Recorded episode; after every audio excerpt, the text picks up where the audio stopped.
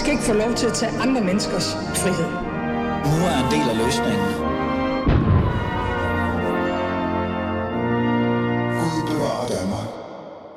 De unge er blevet kanonføde i konkurrencestatens testregime. Børn og unge måles, vejes, testes og parathedsvurderes fra vugge til voksenliv, og det påvirker dem selvfølgelig. Og vi gør, hvad vi kan, men vi er ikke psykologer eller psykiatere, og vi synes, det er svært at stå med alene. Men når der ikke er professionel hjælp at få, så er vi skolemennesker nødt til at agere, hvad de ved karriere og håbe og støtten så godt vi kan. Det her det er ikke forsøg på at piske en stemning op. Der er mange unge, der har det godt at trives, men ude på skolerne møder vi hver uge unge, som ikke vil leve mere. Unge, der skærer af sig selv, sulter sig selv, unge med diagnoser og unge, som kæmper med dybt invaliderende indre dæmoner, stress og angst. Så lyder det et samlet indlæg i Berlinske for 19 rektorer fra rundt omkring i landet. Men hvad er det egentlig, som de konkret oplever? Hvad er det her for et et opråb? Og kan det egentlig være de unge, som selv er for sårbare, for krævende, eller måske misvejledt? Det er det, vi skal tale om i første afsnit af Fædrelandet. Og for at kunne gøre det ordentligt, så har jeg jo selvfølgelig fået nogle af rektorerne i studiet, som har været med til at skrive det her indlæg i Berlinske.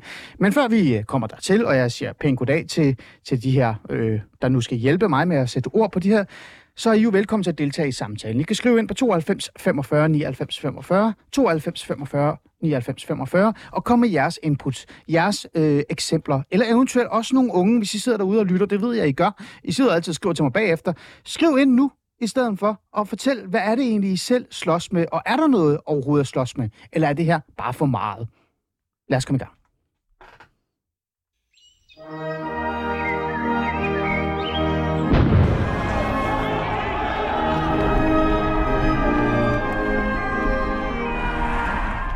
Og så fik vi lige sat junglen eller jinglen på igen, men det er jo lige meget, for vi skal jo netop i gang, og øh, sådan er det.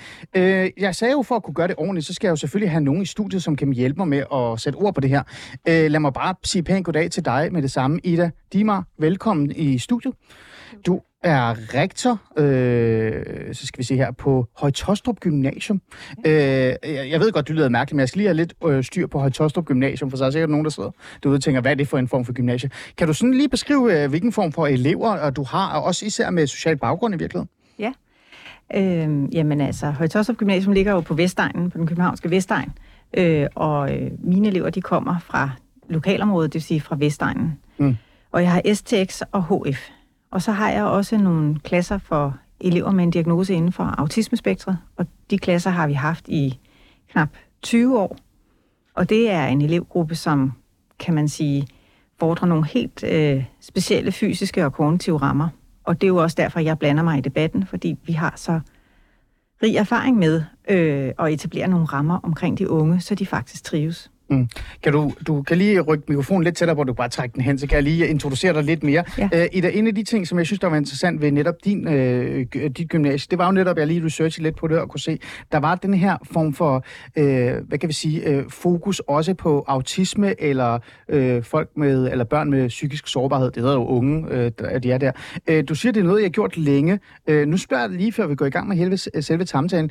Det her uh, indlæg og det fokus, der har været på de unges mistrivsel, handler jo især om deres psykisk sårbarhed. Øhm, den her psykiske sårbarhed, er det fordi, at sådan, med din erfaring, er det sådan noget, der er kommet ekstra, som rammer alle eleverne på din skole, eller er det bare den øh, sårbare øh, gruppe, øh, som er blevet endnu mere sårbar? Nej, jeg synes, det rammer bredt, og det er jo også derfor, øh, vi råber op nu, kan man sige, at Øh, det, det er noget, der skal tales om, fordi det er ikke bare et individuelt problem på en individuel skole for et enkelt menneske. Det er en tendens, vi ser, og der skal nogle flere til at støtte de unge, end, end bare os på gymnasierne. Mm. Okay, godt. Det er øh, meget godt at lige sætte lidt ord på, for der har jo været den her debat og diskussion omkring, er det bare de mere sårbare unge, der er blevet endnu mere sårbare, eller er det bare generelt alle unge, der er for følsomme? Det skal vi nok komme ind på. Jeg havde bare lige lyst til at lige at øh, tag lidt fat i dig, fordi du netop havde den her viden og erfaring omkring den her unge. Lad os komme tilbage til indlægget, og det er derfor, vi er. 19 rektorer advaret decideret. Det er det, der står i Berlinske. De unge er blevet kanonføde i konkurrencestatens testregime. Øh, når man kigger de her øh, 19 øh, gymnasier igennem, så er det jo for vidt forskellige steder i landet. Det er jo ikke kun centraliseret i Jylland, eller Fyn, eller København. Øh, det er jo faktisk øh, nærmest hele Danmark øh, på en måde. Øh, jeg blev nødt til at, sådan, at spørge dig til at starte med, hvorfor er det du så øh, fra Høje Tostrup har besluttet dig for at skrive under øh, det her samlede kommentar i Berlingske? Jamen det er fordi, jeg synes, øh, øh, man, øh, jeg kan godt opleve i dagligdagen, at vi står alene med nogle kæmpe store problemer. Øh, hvor ja, vi kan løse dem, når de er på skole mellem 8, 10 og 15, 15 hos mig, at vi kan skabe fællesskaber og øh, det hele, men, men, men man kan sige, der er også en, altså de skal hjem til noget, de skal ud i et samfund, og det er jo der, kan man sige, vi også får brug for noget, noget hjælp. Mm. Det er indlysende at pege på psykiatrien, men det er jo også, øh, kan man, det er også uddannelsespolitisk det er også uddannelsespolitisk. Så det er ikke kun deres mistrivsel, det er også, øh, hvad de relativt bliver udsat på redskabsmæssigt øh, krav på selve uddannelsen. Ja, det er klart, når, når der står nogle politikere ved målstregen, mm. og konstant siger til, til eleverne, hurtigere, hurtigere, hurtigere, så bliver man presset. Mm. Unødigt presset. Når alle skoler bliver målt på deres overgangsfrekvens, altså hvor hurtigt, og det er det ord, man bruger, det, det, det er ikke til, hvor hurtigt ja. læser de videre. Og inden for, hvis du ser på min overgangsfrekvens, for eksempel, så er den meget, meget høj. Mm, okay. Og det er jeg jo rigtig stolt over, og det passer også godt ind i de politiske mål. Ja. Men problemet er jo, at øh, der skal også være tid til refleksion. Ah. Det er fornuftigt at tage nogle sabbatår, for eksempel. Det, det er fornuftigt at have tid til at tænke over sin eksistens, mm. og mm. Øh, hvad ved jeg, bruge de her sabbatår fornuftigt. Mm. Men der står nogle politikere konstant i elevernes nakke og siger, at det skal gå hurtigere. Okay.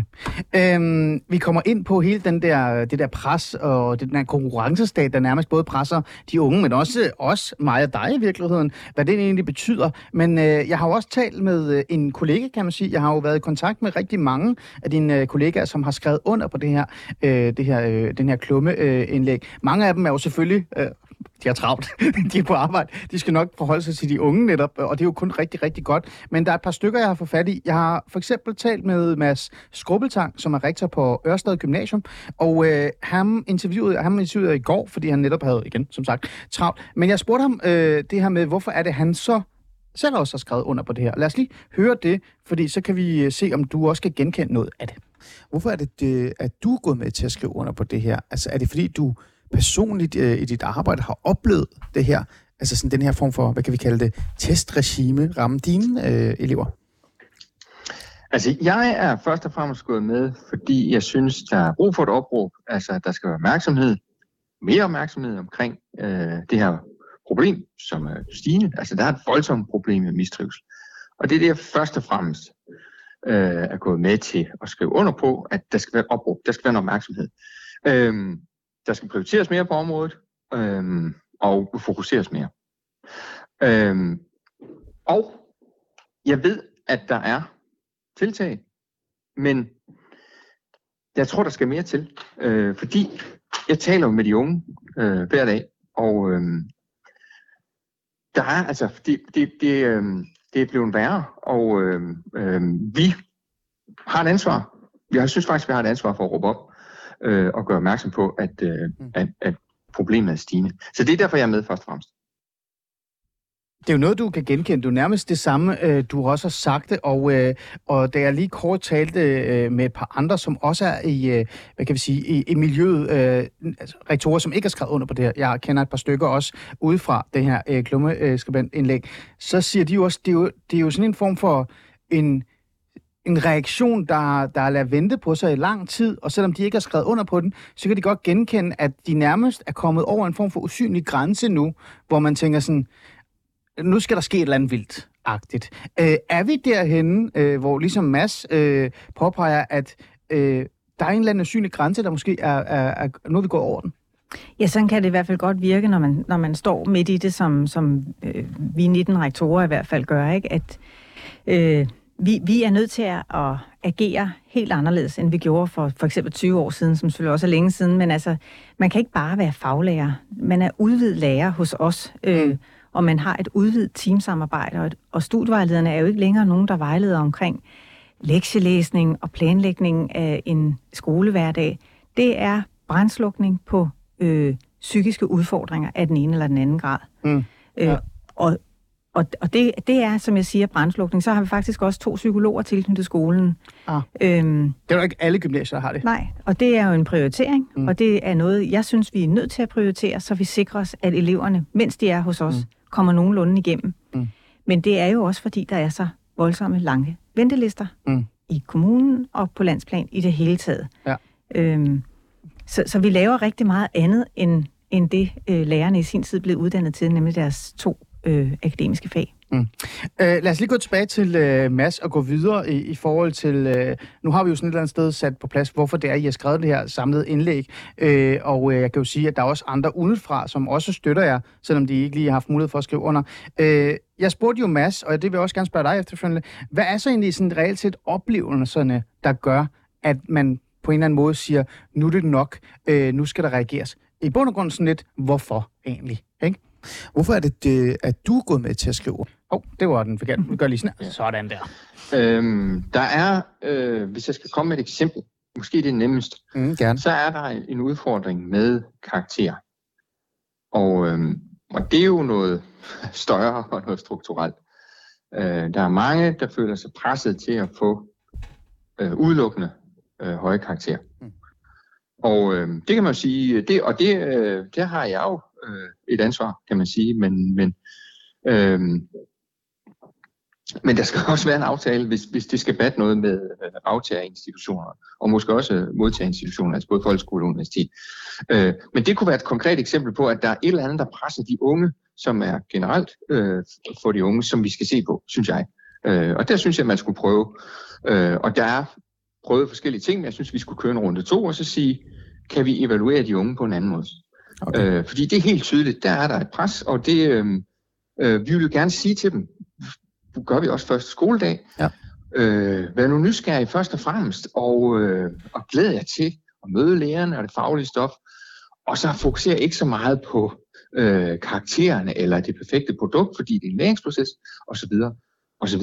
Men det tror jeg altså ikke, det kan vi ikke bare lige sådan tage fra dem. Øh, der er et stort fokus på, på karakterer, så det kunne være et eksempel.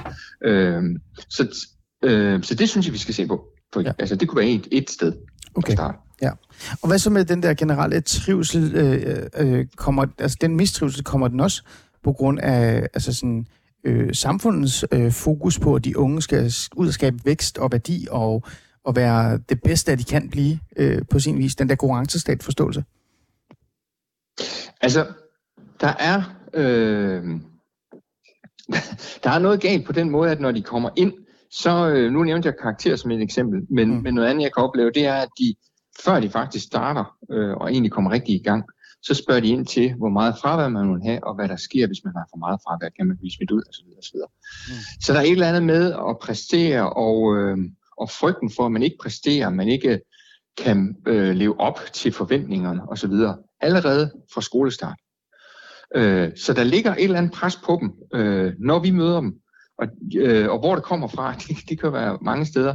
Ja. Men, men der er, så der er et eller andet generelt med, hvad de kommer fra, men også med deres forventninger til det at gå i gymnasiet, at, at der er noget, de frygter, de ikke kan leve op til. Øh, så der er sådan et eller andet større, øh, der er noget med rammerne for ungdomslivet, som, som vi skal have set på. Mm. Og øh, nu øh, har vi et opråb til politikere og omverden, men jeg synes også, det er vigtigt at sige, at vi er jo klar os til at tage vores del af ansvaret. Vi er jo også med til at sætte rammer. Så øh, øh, det er jo måske også øh, for at gøre opmærksom på, at, at vi har også har et ansvar ude på lokalt på gymnasierne for at prøve nye ting af. Ja, det er jo øh, Mads, øh, som sagt, Skubbeltang, som er rektor på Ørsted Gymnasium, øh, og hans svar i forhold til, hvad er det egentlig, altså, hvad er grunden, hvad er eksemplerne, ikke? Hvad er det egentlig, han oplever? Kan du genkende nogle af de ting, han siger, han oplever i det, både det der med karakterræset, altså at, at selve strukturen i forhold til at give folk karakter, uh, er begyndt at være en forhindring, eller faktisk et problem, uh, og det er jo en debat i sig selv, men også det andet, det der med konkurrencens stat, men også rammerne for at være ung i virkeligheden. Altså, det er at være ung. Ja, og jeg synes, det er det sidste, der er, der er det allermest centrale, altså rammerne for ungdomslivet. Og så er det jo rigtigt nok, at karaktererne presser de unge, og fravær presser de unge. Og isoleret set, så kan man godt justere der. Mm. Det er bare ikke det, der skal til. Mm. Fordi der har vi jo muligheder på skolerne for at gøre alt, hvad vi vil i virkeligheden, for at skabe nogle gode rammer. Og det gør vi jo nok også hver især, ikke? Jo. Øhm, Så det er, det er mere sådan de overordnede rammer for mm. ungdomslivet. Og så er det altså også de overordnede rammer for uddannelse. Mm. Fordi når, når eleverne går op i karakterer, så er det jo også fordi, det gør skolerne. Og hvorfor gør skolerne det? Det er fordi, det er det, man bliver målt på. Ja. Så, så det hænger jo sammen. Mm. Så man kan ikke bare... Øh, altså, Nej. man kan lave nogle lokale løsninger, men man bliver fortsat målt på fravær, man bliver også målt på trivsel, man bliver målt på karakter, man bliver alt det, der er målbart, mm. det bliver man målt på. Og det, ja. man ikke kan måle, det er der ikke nogen, der interesserer sig for. Det er meget øh, sådan noget, øh, hvad kan vi sige, sådan noget regnskabsagtig øh, tankegang øh, i, i, i, det her. Og, og det synes jeg også, vi skal, vi skal tage en snak om her efterfølgende. Men jeg bliver lidt nysgerrig i forhold til det der med øh, de unges, altså, altså sådan liv, altså deres øh, ungdomsliv i virkeligheden. Øh, har du øh, altså konkrete eksempler på, eller nu ved jeg godt, du ikke kan snakke om øh, eleverne, men hvad sådan generelt eksempler på, hvor, hvor det her ungdomsliv clasher med øh, øh, en hverdag på gymnasiet? Øh, jamen det er vel, altså man kan sige, at de sociale medier spiller selvfølgelig også en rolle. Altså det med at være selvfremstillende og skulle fremstille sig selv som perfekt, eller som, jeg har ingen fejl, og det er jo også det, der fremgår af den dokumentar, som TV2 så har lavet. Ikke? Ja, at, at man, presset ungdom. Ja, man skal ligesom helst smile og se ud, som om man har overskud. Mm. Og det, det kommer jo mange steder fra, det pres, og det er jo i hvert fald ikke noget, de unge har skabt af sig selv. Nej. Det er helt idiotisk, var jeg ved at sige, hvis der er nogen, der, der, der tænker, det er også de unge, der... Altså, ah, det, det, skal du, det kan du sige til mig bagefter. Ja. Det skal vi lige ind på alligevel. Men, ja. men du siger, det kommer ud fra. Men har du sådan, altså, er der decideret eksempler på det hos dig, hvor det, I har oplevet, at det her presset ungdomsliv øh, ændrer på, hvordan I, I mødekommer de unge, øh, eventuelt planlægger jeres undervisning osv., osv., fordi hvis I ikke gjorde det, så vil de have alt for højt fravær, eller ikke være til stede, eller, øh, undskyld, jeg siger det, det jeg siger det ikke ud af det hele, at, øh, faktisk får lyst til at altså, miste livet, altså lyst til at leve. Øh, vi har jo øh, interviews efter det her presse ungdom, der er der en masse interviews, der er blevet lavet af unge, og, og jeg er virkelig ked af at sige masse interviews, hvor for eksempel er der en ung pige fra Jørgensen, der, der er med den her TV2-dokumentar, der decideret bare siger øh, fra Nyborg Gymnasium, at nogle gange havde hun bare ikke lyst til at leve mere. Og det synes jeg bare er det, er jo ikke, det kan jo ikke være rigtigt, at fordi man går på gymnasiet, så mister man lysten til at leve. Jeg godt, okay, pres, gymnasiet var presset, dengang jeg gik der, men, men det er jo ikke det samme i det. Nej, og der, altså, vi tilrettelægger en skolehverdag meget anderledes, end vi gjorde for bare øh, 5-10 år siden, øh, hvor det er tydeligere for eleven, hvad vi faktisk forventer, så der ikke er nogen uudtalte forventninger, så eleverne bliver i stand til at leve op til det, som, som, som man skal kunne leve op til som gymnasieelev. Og så har vi det her sådan meget stærke teamsamarbejde omkring klasserne, hvor lærerne er uddannet til at spotte tegn på mistrivsel, og også helst før der er tale om mistrivsel, mm. så vi kan gribe eleverne langt tidligere, end vi kunne tidligere. Mm. Og det er nødvendigt, for ellers så, så, så kan vi være bange for, hvad der så sker. Men øh, vi kan jo lige skal tage lidt fat i det, vi skal tale om senere, og nu prøver jeg lige at trykteste lidt det her, øh, nu når jeg har dig. Øh, den her øh, særfokus, der er kommet på baggrund af den her ungdomsmistrivsel, der nærmest eksisterer hos dem, ikke? Øh, er den, altså, er I blevet mere opmærksom på det? Øh, eller er det bare, fordi det er øget? Der, jeg synes jo, der er forskel, øh, det der med, at man er blevet mere opmærksom på, hvordan man altså sådan møde, imødekommer ungdommen, eller reelt set bare øh, forhold til psykiske diagnoser eller sårbarhed. Øh, det har vi haft meget fokus på de sidste år. Øh, og så det her med, at man sådan okay, nu er der en stigning, nu skal vi gøre noget. Så hvor, hvor ligger vi hen i det her hos, øh, hos dig? Jamen, der øh, kan man jo læne sig op af de undersøgelser, der bliver lavet, hvor vi kan se, at der er rigtig mange unge, der ikke trives. Og det fremgik også af dokumentaren, og det fremgår jo også af Center for Ungdomsforskning, som jo også har arbejdet med trivsel i mange år. Så, så jeg tror ikke, at man kan nøjes med at sige, at det er fordi, vi er blevet mere opmærksomme. Altså, der er en stigning i unges mistrivsel, og det skal vi alle sammen gøre noget ved, for vi har alle sammen et ansvar. Mm.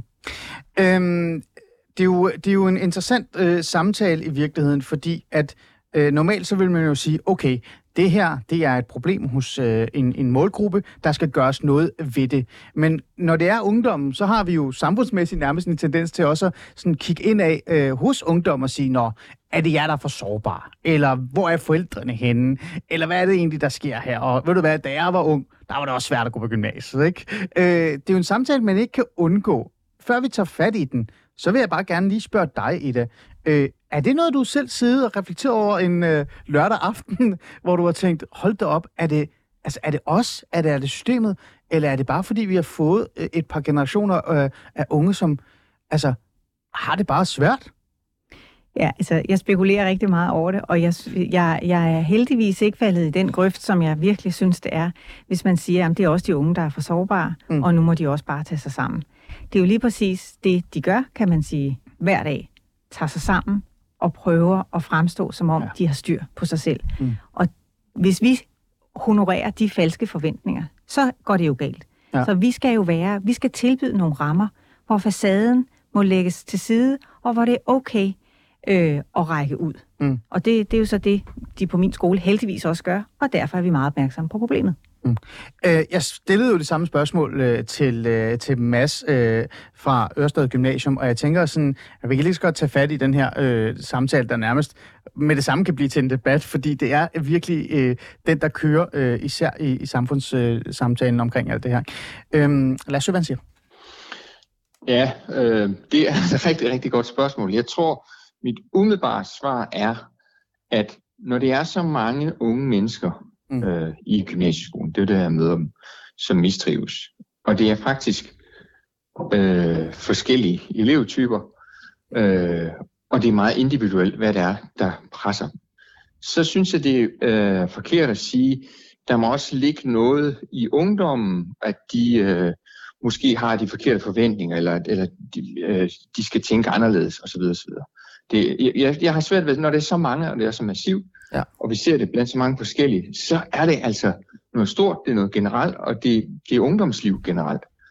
Øh, og det kan godt være, at det vil hjælpe, hvis øh, forventningerne bliver øh, sænket, og øh, at der er nogen, der bliver vejledt til øh, at være et andet sted. Men jeg tror, vi skal få med at give de unge skylden øh, og sige, at de skal tænke anderledes, fordi det er så massivt, det er så stort, øh, og det er alle elevtyper, der har det. Mm. Så, øh, så, så det... Øh... Den køber du ikke på en måde? Hvis nej, ikke lidt... nej, nej. Men heller ikke, heller ikke den der masse med, at man eventuelt måske bare har et par generationer, eller har en stor målgruppe, øh, som i virkeligheden er endt på gymnasiet, der aldrig burde gå der eller skulle have gået der. Ikke fordi de ikke er gode nok på den måde, men de måske bare ikke har fagligheden eller dannelsen øh, øh, og jeg har fået lyst til at sige opdragelsen med til at kunne være i det, og derfor så, så mistrives de. Mm. Altså, øh, jeg tror egentlig, at mange af dem, der synes, det er svært at gå på gymnasiet, de øh, bliver hjulpet i, igennem. Jeg tror, som udgangspunkt, øh, synes jeg, at vi er gode til at og også, altså, bryde den sociale arv og løfte dem, der har det svært. På den måde synes jeg egentlig, at STX fungerer ok, som det er nu. Øh, men det er jo ikke fordi, at øh, øh, vi ikke kan blive bedre til at, at vejlede, fordi der er jo nogen, der kommer på gymnasiet, som nok ikke skulle have startet. Men generelt, så tror jeg egentlig, at øh, det, det stadigvæk er en anden vej, vi skal se. Øh, vi skal se, hvordan vi kan hjælpe dem, der er i gymnasiet bedre. Mm. Øh, ikke at, nødvendigvis at få færre en eller en anden type ind på gymnasiet. Mm. Ja, altså øh, det er jo det samme øh, oplevelse, han på en eller anden måde har som dig, øh, Ida, det der med, øh, det er jo ikke bare sådan en generationsting. Den, den køber han eller ikke, fordi det er så vidt og så, øh, og så bredt. Men en af de ting, jeg synes, der er interessant at tale om, øh, før vi går tager fat i den der samfundsdebat, øh, for den kommer jeg lige sådan i bund og grund tanke om, og jeg glemmer den nærmest hele tiden, det er jo det her med, at måske har vi også bare den forkerte overgang altså de, de, forskellige, de forkerte unge på gymnasiet. Vi har jo i årtier, og når jeg siger vi, så er det jo politikerne, ikke? det er jo dem, I også kritiserer, øh, har jo i årtier presset den her øh, forståelse ind igennem, der hedder, at det bedste og det eneste, man kan gøre, det er at gå på gymnasiet. Det er det, det er det bedste sted. Og så efter gymnasiet, så er det universitetet, og I kan alle sammen blive det, og I er alle sammen dygtige nok. Øh, I skal bare ind på gymnasiet. Det har jo skabt en, en, en, en kæmpe generation af unge, som kun har et øh, mål i deres liv, det er at komme på gymnasiet. Om de så kan det eller ej. Så kan det godt være, at de i virkeligheden skulle have været håndværkere, eller sneker, eller jeg ved ikke hvad, socioassistenter for den sags skyld. Jeg har jo været socialrådgiver, og jeg har jo siddet med unge, som altså virkeligheden burde være, nu siger det øh, groft, maler, men sidder og snakker om gymnasiedrømme. Ikke? Øh, kan der være noget om det, at du i virkeligheden, når du møder op på arbejde, øh, står med en, en gruppe af unge, som aldrig skulle have været der? Nej. Er det, er, det, er ja. det så nemt at sige ja. nej til dig? Ja, det er det. Øh, Dels er der jo et system, øh, det, det er man jo så ved at kigge på nu med, med uddannelsesparathedsvurderinger. Ja. Så de er jo sådan set parate, når de kommer ind ad døren mm. hos mig. Øhm, og man kan sige, det er jo noget, man har talt om politisk i mange år, at går der for mange på gymnasiet. men det, og det, øh, det er jo det, vi skal tale om i dag. Det synes jeg jo ikke, der er. Det er indlysende, når jeg er rektor på et gymnasium. Så synes jeg jo selvfølgelig, det er det helt rigtige sted for rigtig mange unge. Mm. Fordi det, vi netop kan tilbyde, det er nogle rammer, der gør, at de trives. Det kan vi jo se, i hvert fald på min egen trivselsmåling. Men, men der skal også være et niveau, der skal også være et dannelsesgrundlag, der skal også være en opdragelse til stede. Ja. Det kan godt være, at der sidder nogen og, og egner dem til at starte på gymnasiet, men man gør det også i den tro, at, at det nok skal gå, og hvis det ikke går, så må det være et andet sted. Mange, mange siger jo også, eller nogen siger, at niveauet er også faldet på gymnasierne på grund af det her, den her tilgang. Men den, den køber du ikke alligevel? Nej, den, den køber jeg ikke. Og man kan sige, faglig udvikling og dannelse, det er jo det, vi er eksperter i. Altså, der er vi i vores epicenter for den, det, det, vi det er, ansat til. Ja. Ja. ja. Og det er jo alt det, øh, som selvfølgelig hænger sammen med faglig udvikling og faglig trivsel. Det er jo den personlige og sociale trivsel. Ja. Og det er jo den, det er der, hvor vi kan se, at det går galt. Det er jo ikke på deres faglige niveau. Øhm, og jeg tror, man skal passe på med... Altså, Men mig trives man ikke, Ida, hvis man synes, ens lektier er for svære, og man kigger på sin øh, veninde, som klarer sig vildt godt, og har en god baggrund, og måske også har en akademisk, eller også en boglig baggrund, altså forældre og sådan noget videre, så mistrives man jo. Så har man det jo svært. Ja, men det er jo, kan man sige, det er jo også en skolebeslutning. Er man i stand til at ah. øh, knække koden for de elever, som ikke nødvendigvis kommer fra et hjem, hvor øh, socioøkonomien er øh, på den ene eller ja. den anden måde. Ikke? Ja. Og det er jo det, vi kalder løfteevne. Mm. Og, og det, det skal man jo som skole være interesseret i, at løfte de elever, som ikke nødvendigvis har en bogreol, for nu at bruge den slidte metafor. Ja. Øhm, så har de også. Fordi ja. det er også det, gymnasiet er til for. Gymnasiet er jo ikke kun til for akademiske børn, eller akademikerbørn, undskyld, men til for alle børn, som kunne tænke sig en studentereksamen. Mm. Så du køber ikke den der øh, med, at øh, niveauet er bare for lavt på de unge, der kommer ind, og derfor så kan de ikke, så kan de kontakte gymnasiet. Nej, det synes jeg er, nej, det gør jeg ikke. Mm. Og det er jo også det, vi som skole er sat i verden for, det er at uddanne dem,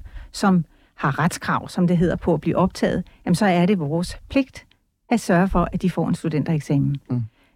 Okay. Ida, så er der jo kun det tilbage, der hedder den der form for konkurrencestat, versus måske den teori, der handler om, at ved du hvad, de her unge, de skulle for sårbare. Øh, jeg har, jeg har ventet med at have snart den her samtale med dig, men lad os bare komme i gang med det. Skal vi gøre det?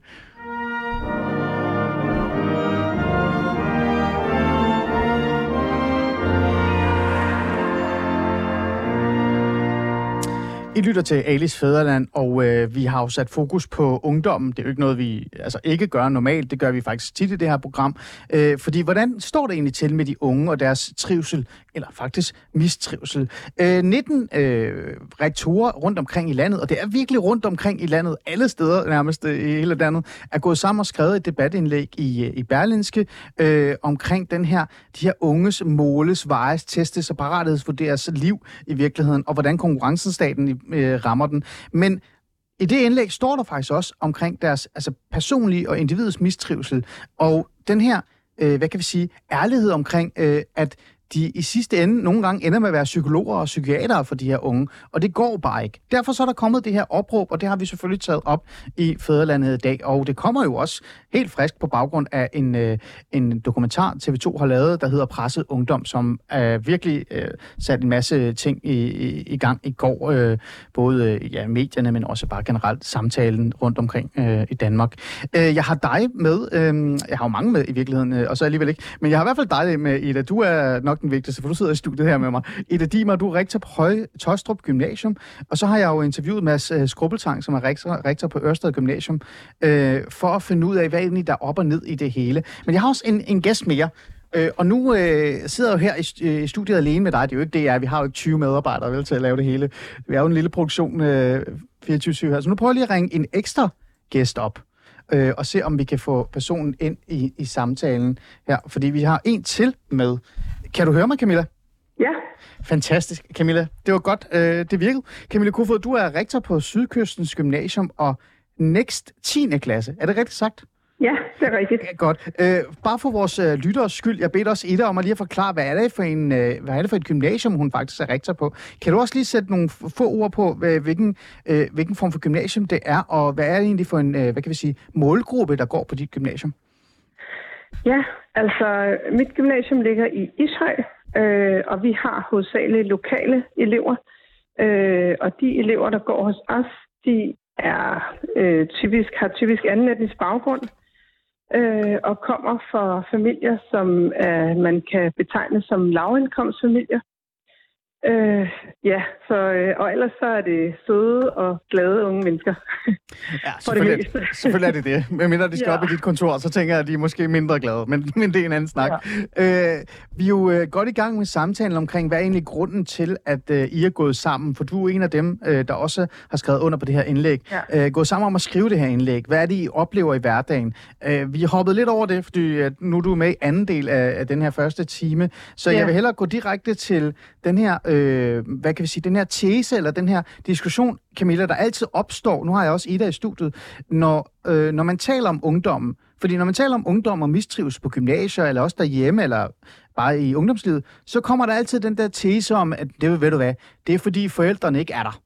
Ungdommen er yeah. sårbar, de er blevet endnu mere sårbare, eller de har for høje krav. Altså det vil sige, de vil have, at tingene skal være på deres præmis. Hvis det ikke er, så klager de. Camilla, hvad tænker du egentlig om den? Er der bare en lille smule græns sand, øh, sandhed i den? Jeg synes ikke, jeg oplever vores elever som nogle klagende elever. Tværtimod, faktisk. Øh, jeg synes mere, jeg oplever, at de øh, øh, øh, kommer til os for sent, øh, og at de øh, øh, går og, øh, og purer med tingene. Øh, og tit så har de måske nogle problematikker, som vi først opdager øh, lidt set inde i gymnasieforløbet, og så kan det være øh, nogle ting, som, som vi har svært ved at løse som gymnasie, og hvor vi faktisk oplever, at vi ikke rigtig ved, hvor vi skal sende dem hen. Mm. Øh, fordi vi også egentlig, vi har jo ikke formaliseret skole-hjem-samarbejde i gymnasiet, men alligevel bruger vi rigtig meget tid på at tale med forældre. Og det er egentlig ikke min oplevelse, at forældrene ikke er der. Øh, jeg tror mere, det er øh, øh, et samsurium af, af, af forskellige øh, samfundstendenser, som gør, at de er presset, mm. de unge, øh, øh, som, som også er svært for forældrene egentlig at, at forholde sig til. Mm. Øhm, så, så man kan sige, det som vi måske savner, det er, at der er en, en eller anden form for nu og her struktur, hvor, hvor de kan få noget hjælp, hvor der er nogen, som øh, står klar til at forstå dem, Ja. Øh, så, og, og noget, der rækker ud over det, vi har kompetence til. Mm. Øhm, ja. ja. Øhm, grunden til, at jeg spørger øh, det, øh, det her, Camilla, og det er jo øh, faktisk et rigtig godt øh, svar, det var også det, jeg havde forventet, du ville sige, øh, og jeg har jo faktisk spurgt lidt Ida, det er jo, øh, som jeg sagde, den her tese, der stukker op. Jeg synes jo, nu er det her et holdningsbordet program, så jeg kan faktisk have en dialog med jer, og I må også godt stille mig spørgsmål, hvis jeg har lyst til det. Men jeg synes jo, der er en lille smule græn sandhed i det der med, at vi vi har jo fået en ny generation af unge, to, tre, fire hvad hedder det, årgange, som altså i virkeligheden bare er en udvikling. Altså ungdommen udvikler sig jo altid. Altså ungdommen, ja, da jeg var ung, den var anderledes end da min mm. mor var ung, og så videre og så videre. Det tror jeg også, det, det mm. gælder for jer. Så hvis man tager de briller på, kan man så ikke bare en lille smule være ærlig omkring at sige, at den her nye generation ungdom er jo også vokset op med en forståelse af, at de nærmest kan alt. Fordi Jamen, det kan de. Altså, de er vokset op i en fredstid, hvor de kunne blive til, hvad de vil, ligegyldigt om mm. de i virkeligheden burde være malere. Så kan de blive rumastronater nærmest, ikke? Og at mm. tingene skal nok komme, så længe de bare, øh, jamen, bliver ved. Og, øh, og, og, og det er jo ikke kun os, der siger det. Vi oplever også, at virksomheder eller andre taler om en generation, som nærmest kommer ind og ikke har tid til at vente på at arbejde sig op. De vil have det i dag, og de vil have det i morgen, mm. øh, for den sags skyld. Så er der ikke måske noget også om, om generationen, som gør, at man øh, at de så står med nogle andre problemer, end, end I er vant til? Camilla? Jo, altså det kan godt være. Øh, nu taler jeg jo ud fra min kontekst, mm. kan man sige. Øh, og jeg synes ikke, jeg synes ikke, at vores elever er sådan øh, øh, specielt forvente i forhold til, at vi ligesom skal levere noget andet, end hvad vi egentlig kan. Øh, jeg synes mere, at øh, Øh, jeg tror, vores problematikker er, nogle andre, altså er anderledes, end hvad man måske lige har på alle mulige andre gymnasier. Mm. Men, men man kan sige, men, men resultatet af dem er det samme. Altså, øh, øh, mistrivselen trives også hos os, kan man sige. Ja. Øh, og, det, og det kan så måske skyldes nogle andre øh, forhold, end at, øh, end at de øh, tænker, at de skal have livet serveret på et sølvfad. For det synes, sådan synes jeg faktisk ikke, vores elever er. Nej. Øh, øh, Ja, lad ja. mig prøve at spørge Ida. Uh, Ida, uh, uh, afviser du også den? Altså, fordi det, det er jo ikke kun en samfundsdebat, det er jo også en virkelighed. Jeg så jo, uh, jeg er jo politisk kommentator på TV2 uh, også, og for nylig der sad jeg i et studie og lyttede til, uh, jeg tror det var Børsens chefredaktør, der synes, at den her, øh, den her, hvad hedder den, dokumentar om kolonihaven, Øh, jeg ved ikke, om du har set den. Nej, har du, Camilla, har du set den dokumentar om kolonihave? Nej, der er jo sådan et, det er sådan en dokumentar om kolonihave, øh, hvad hedder det, miljøet, hvor ungdommen møder den ældre generation, hvor ungdommen hellere vil, du ved, hænge ud med sig selv, ikke? Øh, det, lave det, de selv vil, mens de ældre brokker sig over, fordi de ikke være med til banko og hjælpe, øh, du ved, fællespisning og alle de her ting og sådan noget. Øh, og der sagde han, ved du hvad, vi har bare en ny generation, og det skal vi som virksomheder, men også som samfund, vende os til, at de måske er lidt mere indadkiggende, indadskuende. Mm. Øhm, Ida, øh, er det helt afvisende, at det er bare den generation, du har mødt? Nå, øh, altså selvfølgelig udvikler øh, ungdommen sig, og øh, gudskelov for det. Altså, i, held for ikke at være ung i 1950'erne, så gammel er jeg heller ikke. nej, nej. Men der, der galt det i hvert fald om ikke at tale om, at man havde det dårligt. Ja. Og det er jo derfor, der findes så mange gode film og så mange gode romaner fra den ja. tid. Ikke? Det har du forstået. Det var... Ja. Så, så, så, så det, vi skal tale om, det er der, hvor det gør ondt. Det er der, hvor, hvor samfundet, altså omgivelserne, har været med til at skabe nogle rammer for ungdommen, som er ugunstige. Mm. At de så er anderledes, end de var for 10, 20, 30 år siden, det synes jeg ikke er mærkeligt. Og det synes jeg, vi må det må vi jo lære af, eller diskutere, mm. eller det er da fint at lave en, en dokumentar om, om kolonihavernes øh, sammenstød, men altså, øh, det synes jeg bare ikke er det, der er essensen her. Mm. Det er, at der er nogle rammer omkring de unge, der gør, at de er, mange af dem, i mistrivsel, mm. og det må vi gøre noget ved. Mm. Camilla, genkender du det? Ja, det gør jeg. Mm. Det gør jeg. Øhm. jeg. Jeg er fuldstændig enig. Altså, der, der er noget i det, at vi at der er så stor fokus på karakterer og øh, i det hele taget præstation, øh, ja. som jeg tror, at øh, øh, som jeg tror, der skal laves om på. Vi skal trække tempoet ud af mm. vi skal trække tempoet ud af, af skoleverdenen simpelthen. Altså det, det, det tror jeg vil, vil gavne os alle sammen. Men får man ikke dårligere elever af det, hvis du fjerner, altså får man ikke bare en dårligere generation, der skal ud på arbejdsmarkedet, hvis du fjerner alle de her øh, krav til dem, eller den her sådan form for niveautest, øh, får man ikke bare dårligere elever til sidst? Nej, det tror jeg ikke. Jeg tror, man skal også måle på andre ting, end bare, om man lige kan mm. øh, øh, finde ud af det, den, du, den, datten. Øh, og det tror jeg også, man egentlig kigger på øh, også inde i ministeriet. Altså, der er, øh, der er mange ting, som vi, vi også som skoler skal leve op til. Der er fremtidens kompetencer. Hvad er det? Hvad er det, man skal kunne? Hvad er det egentlig, der er vigtigt? Øh, og det, er jo også, det kan man jo også godt måle på. Øh, øh, og måske ikke så øh, karakterbaseret.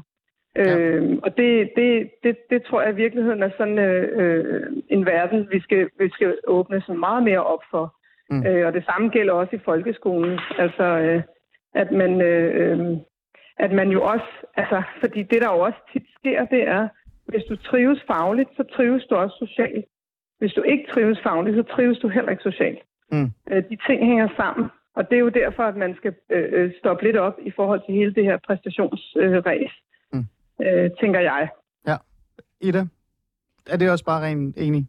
Jamen, det er da rigtigt, at, at, øh, at der, der, der er en perfekthedskultur og et, et, præst, et, en præstationskultur. Og det, det er jo altså ikke noget, de unge selv skaber. Det er, som, som jeg sagde før, også, at man er politisk interesseret i, ja. i, i det, man kan måle, og, og mindre politisk interesseret i det, man ikke kan måle. Et godt eksempel er, at mm.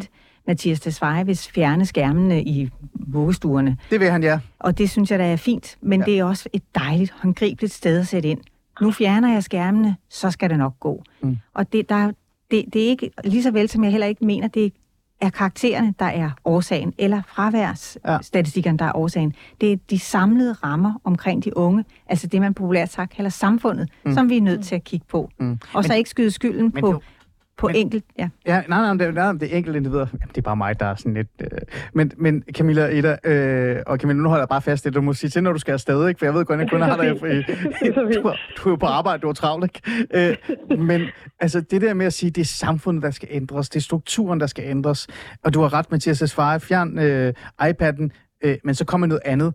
Øh, det er jo også meget store ting at ændre på i morgen. Jeg føler jo lidt, øh, Camilla Eda, øh, også øh, når jeg taler med nogle af de andre, at det her, det er jo et opråb, der skal gøres noget ved lige her nu. At ændre på samfundet kan jo tage årtier, Ida. Er det ikke for naivt at sige det på den måde? Jo, og det, det, jeg kan også godt høre, det, det, det lyder øh, plat, når man siger, at det er samfundet. Men, men man kunne jo starte, altså jeg kan start, bare starte på mit eget område, uddannelsespolitisk. Ikke? Man ja. skal interessere sig mindre for det, der er så oplagt at måle på karakterer, fravær, overgangsfrekvenser, hvor, hvor Camillas skole, ligesom min, har de her meget høje overgangsfrekvenser. Altså vi har elever, der skynder sig alt for meget, kan ja. man sige. Ja. Og det er vi selvfølgelig stolte over. Men, vi er også, men det er også forkert. Vi er også bekymrede, Camilla og jeg. Ja. Nu skal ja. jeg nok lade dem tale på din vej, Camilla, men vi har talt meget om det, ja. at der skal være tid til refleksion. Ja. Men elever øh, på, på vores to skoler gør alt, hvad de kan for at leve op til samfundets krav, de mm. politiske mm. krav, det der bliver råbt om. Mm.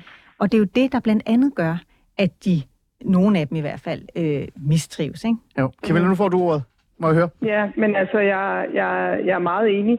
Men jeg tror også, når vi siger noget her nu, så er det jo også, fordi det er nu, det hele crasher. Det er jo ikke noget, der er kommet over natten. Det er jo mange års øh, 2% besparelser. Øh, ja. øh, øh, at man har, øh, at vi har alle sammen øh, klippet skolepsykologen og, og ikke haft råd til ditten, dutten, datten, færre lærere, færre pædagoger. Øh, altså, så, så man kan sige, det er jo bare, det kulminerer jo bare nu. Mm. Øh, at man så kan se, hvad har resultatet været af det? Hvordan det her med at indføre inklusion i folkeskolerne, jamen altså, øh, og, og så lukke specialtilbudene, jamen hvordan går det så med de unge? Altså, øh, nu er jeg så også øh, øh, øh rektor for 10. klasse, og der kan jeg da sige, at vi har aldrig haft så øh, dårlige elever, som vi får i år. Ikke dårlige med, at de er dårlige mennesker, nej, nej. men at de har så mange diagnoser, vi har aldrig set noget lignende. Er det, altså, er, øh, er det rigtigt? Når man, hvis jeg lige må... Ja. Øh, øh, altså, så du siger sådan, at, at altså, det, det er jo nærmest øh, 10. klasse med diagnoser, hele bundet. Undskyld, jeg siger det på den måde. Ja, ja fordi vi er jo et almindeligt øh, 10. klasses tilbud. Vi er ikke en efterskole. Nej. Øh, så, så, øh, så, så det er jo... Og det er altså, nyt mange, for dig? Nej, det, det, er, ikke, det, det er nyt, at det er så massivt. Ah. Altså, det er ja. det. Okay. Øh, og, det, og det er jo også noget, som vi så øh, takler og skal takle. Mm. Men, øh, og der kan vi også se, at det er jo en kæmpe stigende udgift for kommunerne at skulle øh, altså have udgifter på specialområdet. Mm. Og man kan sige, at alle de elever, de skal jo også gå i gymnasiet. Øh, fordi at gymnasiet er jo et masse gymnasie, ja. øh, hvor øh, øh, næsten 80 procent af en ungdomsårgang går hen. Øh, og man kan, man kan jo så godt lægge to og to sammen og se, jamen det kræver så også, at vi har nogle gymnasier, som er gearet til det. Mm. Og, og, og det er rigtig mange af landets gymnasier jo ikke. Tværtimod, så har vi netop øh, skåret på, på, øh, på alt sukkeret, kan man sige. Ikke? Nu har Ida så en særlig profil, hvor de er rigtig dygtige til det. Men det er jo en profil, kan man sige, øh, øh, eller det må du også forklare bedre, Ida. Men, øh, men, men, altså, men, men det er bare for at sige, at, at alle de elever skal jo et sted hen, ja. øh, som kommer øh, fra den gang, man øh, indførte, at nu vil man skulle alle bare inkluderes i folkeskolen. Ikke? Mm. Men det virker også lidt, Camilla, øh, øh, og Ida også for den sags skyld, som om, at en af de løsninger, der også kunne være, i stedet for, fordi uh, ændre samfundet kan, kan tage lang tid, og den her idé om, at, at uh, hvad hedder det, politikerne skal stoppe med at have så meget fokus på vækst og, og værdi og sådan noget. Altså, de har lige afskaffet stor bededag, så jeg tror, at deres eneste drøm, det er jo bare at gøre Danmark til en konkurrencestat uh, endnu mere. Ikke? Men kan en af løsningerne så måske være at sige, at ved du hvad, det er bare den, uh, det, det den overgang, det har, det er de vi unge, vi har, det er det, vi mm. slås med. Så mm. vi skal have psykologer tilbage i gymnasiet, vi skal have socialrådgiver tilbage i gymnasiet, øh, og så videre, og så videre, fordi hvis I virkelig gerne vil have, at vi skal arbejde med den her ungdom, så skal I vide, de har det rigtig, rigtig dårligt. Så derfor så har vi brug for, nærmest alle gymnasier bliver sådan lidt specialiseret, eller, eller dit, Ida. Camilla, øh, er, det, er det sådan noget der, der måske er den, den nemme løsning? Altså, jeg ved ikke, om det er en nem løsning. men, Nej, men den er, men, den er men det nemmere end at ændre samfundet, tænker jeg. Ja, men det er jo også noget med et mindset. Altså at sige, hvordan er det, vi tænker om vores ungdom? Altså, ja. øh, fordi øh, måske er det helt okay, at 20 procent har sådan, jeg synes, der er for mange, der mistrives. Det skal der slet ikke hæske nogen tvivl om. 9. klasses piger, der hvad var det hver anden, der synes, de havde det ja. dårligt. Altså, det, sådan ja. skal det jo ikke være. Nej. Men når det så er sådan, så må vi jo også som de voksne sige, jamen så må vi jo også indrette os, også økonomisk sådan, så at vi så kan fagne det i en eller anden grad. Vi ja. kan ikke bare sige, at det må I skulle selv lægge råd med. Altså, nej, nej. Så, så man kan sige, øh, og jeg er med på, at vi jo står i kø til, altså forsvaret skal have penge, og sundhedsvæsenet skal have penge. Og nu råber vi jo også på penge. Øh, og det er jo selvfølgelig en prioritering. Men, men altså, øh, men det er jo skide dyrt, at elever dropper ud og sidder hjemme på sofaen og er kede af det. Mm. Altså, det, er jo, altså, det må jo være noget med en investering i at sige, hvordan kan vi gøre, så vi kan fastholde, og så I kan blive her, og så vi kan hjælpe jer. Mm. Øh, det, det tænker jeg, at det må der være en, øh, en rigtig god business case i. mm. Men jeg, jeg tror, du har fuldstændig ret, øh, Eda. Du sad også nikket, øh, så jeg tænker, at du har ret. En af de ting, der bekymrer mig allermest, ikke, øh, det er jo sådan lidt de der skrækscenarier. Jeg ved godt, det er et skrækscenarie, øh, nu siger jeg det alligevel, men, men Altså, når jeg sidder og læser det der med stigende mistrivsel blandt unge, jeg har lige fundet den der BOPL, som du også nævnte lidt, og jeg har også været inde på lidt. Hver tredje unge kvinde og hver femte unge mand har det dårligt mentalt helbred, viser den her undersøgelse. Årsagen til, til det her mistrivsel blandt andet præstationspres, individualisering og psykologisering, mener eksperter. Mm. Jeg sidder og tænker, hvis hver tredje unge, unge kvinde og hver femte unge mand lige nu har det dårligt, mm. når de bliver voksne, ja Altså, så ja. tror jeg, at jobcentrene skal, skal forstærkes, altså, fordi så er der rigtig mange, der kommer til at være i psykiatrien, der kommer til at være arbejdsløse. Det er rigtig, rigtig mange, Ida. Ja, det er det, og det er jo derfor, vi skal gøre noget. Som en ting er, at vi kan foretage noget brændslukning på skolerne ved at tilføre nogle flere midler, og det synes vi selvfølgelig alle sammen vil være fantastisk, men, men det er, altså jeg bliver ved med at sige det, men altså det er rammerne om ungdomslivet, mm. vi skal kigge på samlet set. Mm. Øh, Flere penge til psykiatrien? Jo, helt fint. Absolut. Det ja. skal være sådan, at vi kan komme til. Mm. Men, men vi er også nødt til at interessere os for, hvorfor havner så mange i psykiatrien. Enig. Øhm, her til sidst vil jeg gerne lige have, at vi øh, lige skal tænke lidt over det her med, eller det tænker jeg over, fordi jeg synes jo, mange af de ting, I siger, er, giver mening. Det synes jeg. Igen, nu er det jo et holdningsborgprogram, så jeg kan bare, bare være enig med jer. Ikke? Øh, alligevel så øh, har jeg jo også den her tese om, at vi har stadig lidt en sårbar generation af unge, især fordi jeg mener, at øh, forældre, øh, generationen, der har fået de her børn, ikke rigtig har levet op til, til det, de skal. Det er en anden diskussion, det skal vi ikke tage. Øh, men i forhold til størrelsen af det her problem, kontekst af det her problem. Øh, nu er jo 19 rektorer rundt fra rundt omkring i landet. Det er jo virkelig rundt omkring i landet, Camilla, også, der har skrevet under på det her. Men det er jo stadig kun 19 rektorer, der har skrevet det her. Jeg sagde jo tidligere til dig, Ida, jeg har talt med et par andre, som jeg kender personligt. De har sagt, at de vil gerne have skrevet under på det. Øh, de var ikke opmærksom på det. Men nu er det jo kun 19 øh, rektorer, Camilla. Er det bare jer, der er for pyldret? Er det jer, der sådan måske har det for hårdt? Øh, eller er det her bare øh, et kæmpe problem, men nu går I forrest? Hvad tænker øh, du Jeg tror, det er mest det sidste. altså, øh, jeg, det er et stort problem. Øh, det tror jeg er åbenlyst. Altså, øh, og så kan man sige, så øh, med Henrik øh, ved roret har vi jo så øh, valgt, og øh, Henrik fra Nyborg, ja, Henrik fra Nyborg. har vi jo så, ja, har vi jo så valgt at, at, øh, at råbe lidt op Øhm, og jeg tror, øh, øh, ja, altså i virkeligheden så øh, kunne det have været øh, rigtig mange andre rektorer i landet. Jeg tror også nogle gange går sådan noget lidt stærkt. Det er ikke fordi, der er nogen, der skal studeres. øhm, men, øhm, men altså, det er, det er jo et landsdækkende problem. Det er jo ikke fordi, at man siger, om det eksisterer ikke i Jylland, eller Nej. det er kun i København. Altså, øh, jeg tror også, øh, øh, altså, ja, Øh, tværtimod, så tror jeg faktisk, at man øh, altså virkelig kan se det i alle samfundslag. Mm. Øh, og derfor så er det landsdækkende. Altså, og det er også de allerrigeste, og det er de allerfattigste. Og så kan det have forskellige fortegn, ja. øh, den her mistrivsel.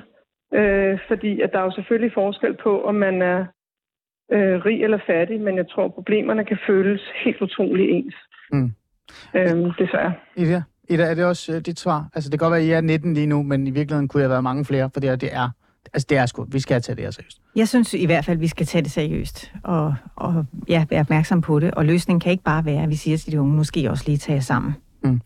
En af de ting, jeg altid har tænkt over, når, man, når jeg sidder her med pædagoger og øh, øh, folkeskolelærere, og nu sidder jeg med rektorer omkring mig, der fortæller om, at de unge har det skidt, de unge mistrivelse, så taler vi jo altid om de unge selv, og så videre, og så videre. Men hvor er forældrene hen? Øh, hvis man skal mobilisere noget, Camilla, du siger, prøv at det er alle lag, der bliver ramt af det her. Mm. Hvor, hvorfor deltager forældrene så ikke i de her opråb? Hvorfor er de ikke blandt jer med jer og siger, at vores børn har det skidt, når vi afleverer dem, eller når vi i folkeskolen, eller øh, lader dem komme hjem fra gymnasiet? Hvorfor er de ikke med i det her opråb, så det virkelig kan mærkes? Øh, Ida, jeg spørger lige hurtigt dig. Ja, det har ikke lige noget godt svar til, øh, men det er klart, at trivsel rammer jo også socialt skævt. Mm. Øh, så der, der er jeg måske ikke helt på linje med dig, Camilla, men det behøver vi heller ikke være i alt. Mm. Men, men øh, det, jeg, jeg oplever det sådan, at det, det, det, er svag, altså det er sværere at være ung, hvis man også kæmper nogle, med nogle, hvad skal man sige, socioøkonomiske udfordringer. Mm. Så og du siger, at den rige øh, ansætter en psykolog, mens øh, den fattige øh, kommer i gymnasiet? Ja, så, så, enkelt, så enkelt er det nok ikke. Og, og trivsel, som Camilla siger, det, det tager ikke højde for klasse, men man kan alligevel godt se, synes jeg i hvert fald på min ja. skole, at det kan ramme socialt skævt. Mm. Og det er, jo, ja. det er jo også en del af de rammer, jeg synes, man skal kigge på. Mm. Men vil du ikke, Camilla, nu spørger dig, vil du ikke ønske, der var flere forældre, der stod og banker på de dør og sagde, mine børn har det helvede til, vi skal gøre noget nu? Altså, jo. Altså, både ja og nej. Jeg vil, altså... Øh, øh, jeg tror, Øh, jeg tror også, der er, altså præstationssamfundet gælder jo også for forældrene. Ja. Øh, så jeg tror, at det er over hele linjen. Mm. Øh, jeg tror også, der er sindssygt mange voksne, der mistrives. Man kan bare se, hvor mange, der har stress. Øh, så, og de er jo forældre. Mm. Altså dem, der har stress. Øh, så det er også bare for at sige, det er jo for fanden hele samfundet. Det er jo ikke kun de unge. Det er jo bare fordi, vi måler på de unge og bliver helt forfærdet, når vi så ser, hvor, hvor kede af det de er. Men jeg tror, hvis du lavede samme måling på, på voksne og sport på samme måde, så tror du, du vil få samme resultat. Mm. Så, så, tror du virkelig øhm. det, Camilla? Ida, tror du også det? Oh, det, det har ikke nogen, øh, det, det kan jeg ikke udtale mig kvalificeret om, men, men, alligevel. men man kan jo se det i hvert fald, at der er øh, stress og angst og mm. andre ting på spil generelt set, ikke? Ja. Jeg tror generelt øh, øh, på en eller anden måde, så det der er sket med vores samfund, det er, at vi jo altid har haft fokus på vækst og værdi, øh, hvordan mm. vi kan skabe mere velstand, mere værdi, fordi via det, så kan vi sørge for, at individet har det godt. Hvis du har en stor fladskærm og en fed sofa, så har du det nok også godt, ikke? For så kan du se alle dine streamingtjenester. Men måske, Camilla, øh, lige kort her, har vi som samfund, øh, men især også i forhold til ungdommen, glemt, hvilke værdi mennesket har, altså individet har. Altså værdien i selve mennesket er glemt fra alle sider yeah. af højre- og venstrefløjen, men også bare generelt samfundet. Øh, yeah. Skal vi have værdien ind i mennesket igen? Er det det sådan, øh, sådan filosofiske svar til sidst? Ja, det tror jeg. Det tror jeg virkelig. Altså, øh, og jeg kunne sige alt muligt nu, ikke? Som, øh, jo, jo. Vi laver men, et andet øh, to timers program. det vil jeg virkelig spare alle for. men, men, men altså, øh, jeg tror, altså sådan helt øh, lavpraktisk, så skal man jo ligesom alle andre skriver, så jeg vil Gud ikke den første. Ja. Så tror jeg, at man skal lægge sin telefon lidt fra sig og, øh, og dyrke nogle sunde fællesskaber. Og det er jo også heldigvis noget af det, vi kan, ja. også på gymnasiet, det er, at vi kan skabe nogle fællesskaber. Mm. Noget, der også ligger mig meget på sinde, det ja, er meget kort, kan man. også i, i gymnasiet at skabe nogle fællesskaber, hvor man ikke drikker sig skide fuld. men, øh, men nogle, øh, øh, nogle gode, sunde fællesskaber om nogle fede interesser, øh, hvor, man, hvor alle elever føler, at de øh, har en okay. plads, og at nogen venter. Ikke? Jo. Jeg, kan, mærke, at jeg skal have dig ind, og, så du kan holde foredrag for os alle sammen, Camilla. Det, det er faktisk ja. rigtig god input. Camilla Kofod, øh, tusind tak, fordi du var med til at sætte fokus på det her øh, indlæg, som du har været med til at skrive under på. Rektor på Sydkyst Gymnasium og Next øh, 10. klasser. Øh, og Ida, Dimar, Dimar, se, jeg var god. Øh, rektor på Højtostrup Gymnasium, øh, tak fordi du også kom ind og, og satte ord på det. Og selvfølgelig skal vi også selvfølgelig øh, lige huske at sige tak til Mads øh, Skrubbeltang, som er rektor på Ørsted Gymnasium. Øh, tak Mads, fordi jeg måtte interviewe dig i går. Jeg ved, du har travlt, men du lytter med nu jo, eller senere, jeg kan ikke huske det.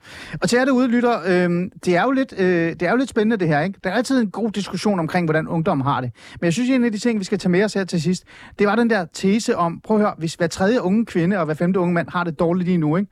Hvordan tror du så, det kommer til at være, når de bliver voksne? Og hvordan vil samfundet så se ud? Det, det er den, der skal have mest fokus, med jeg mene.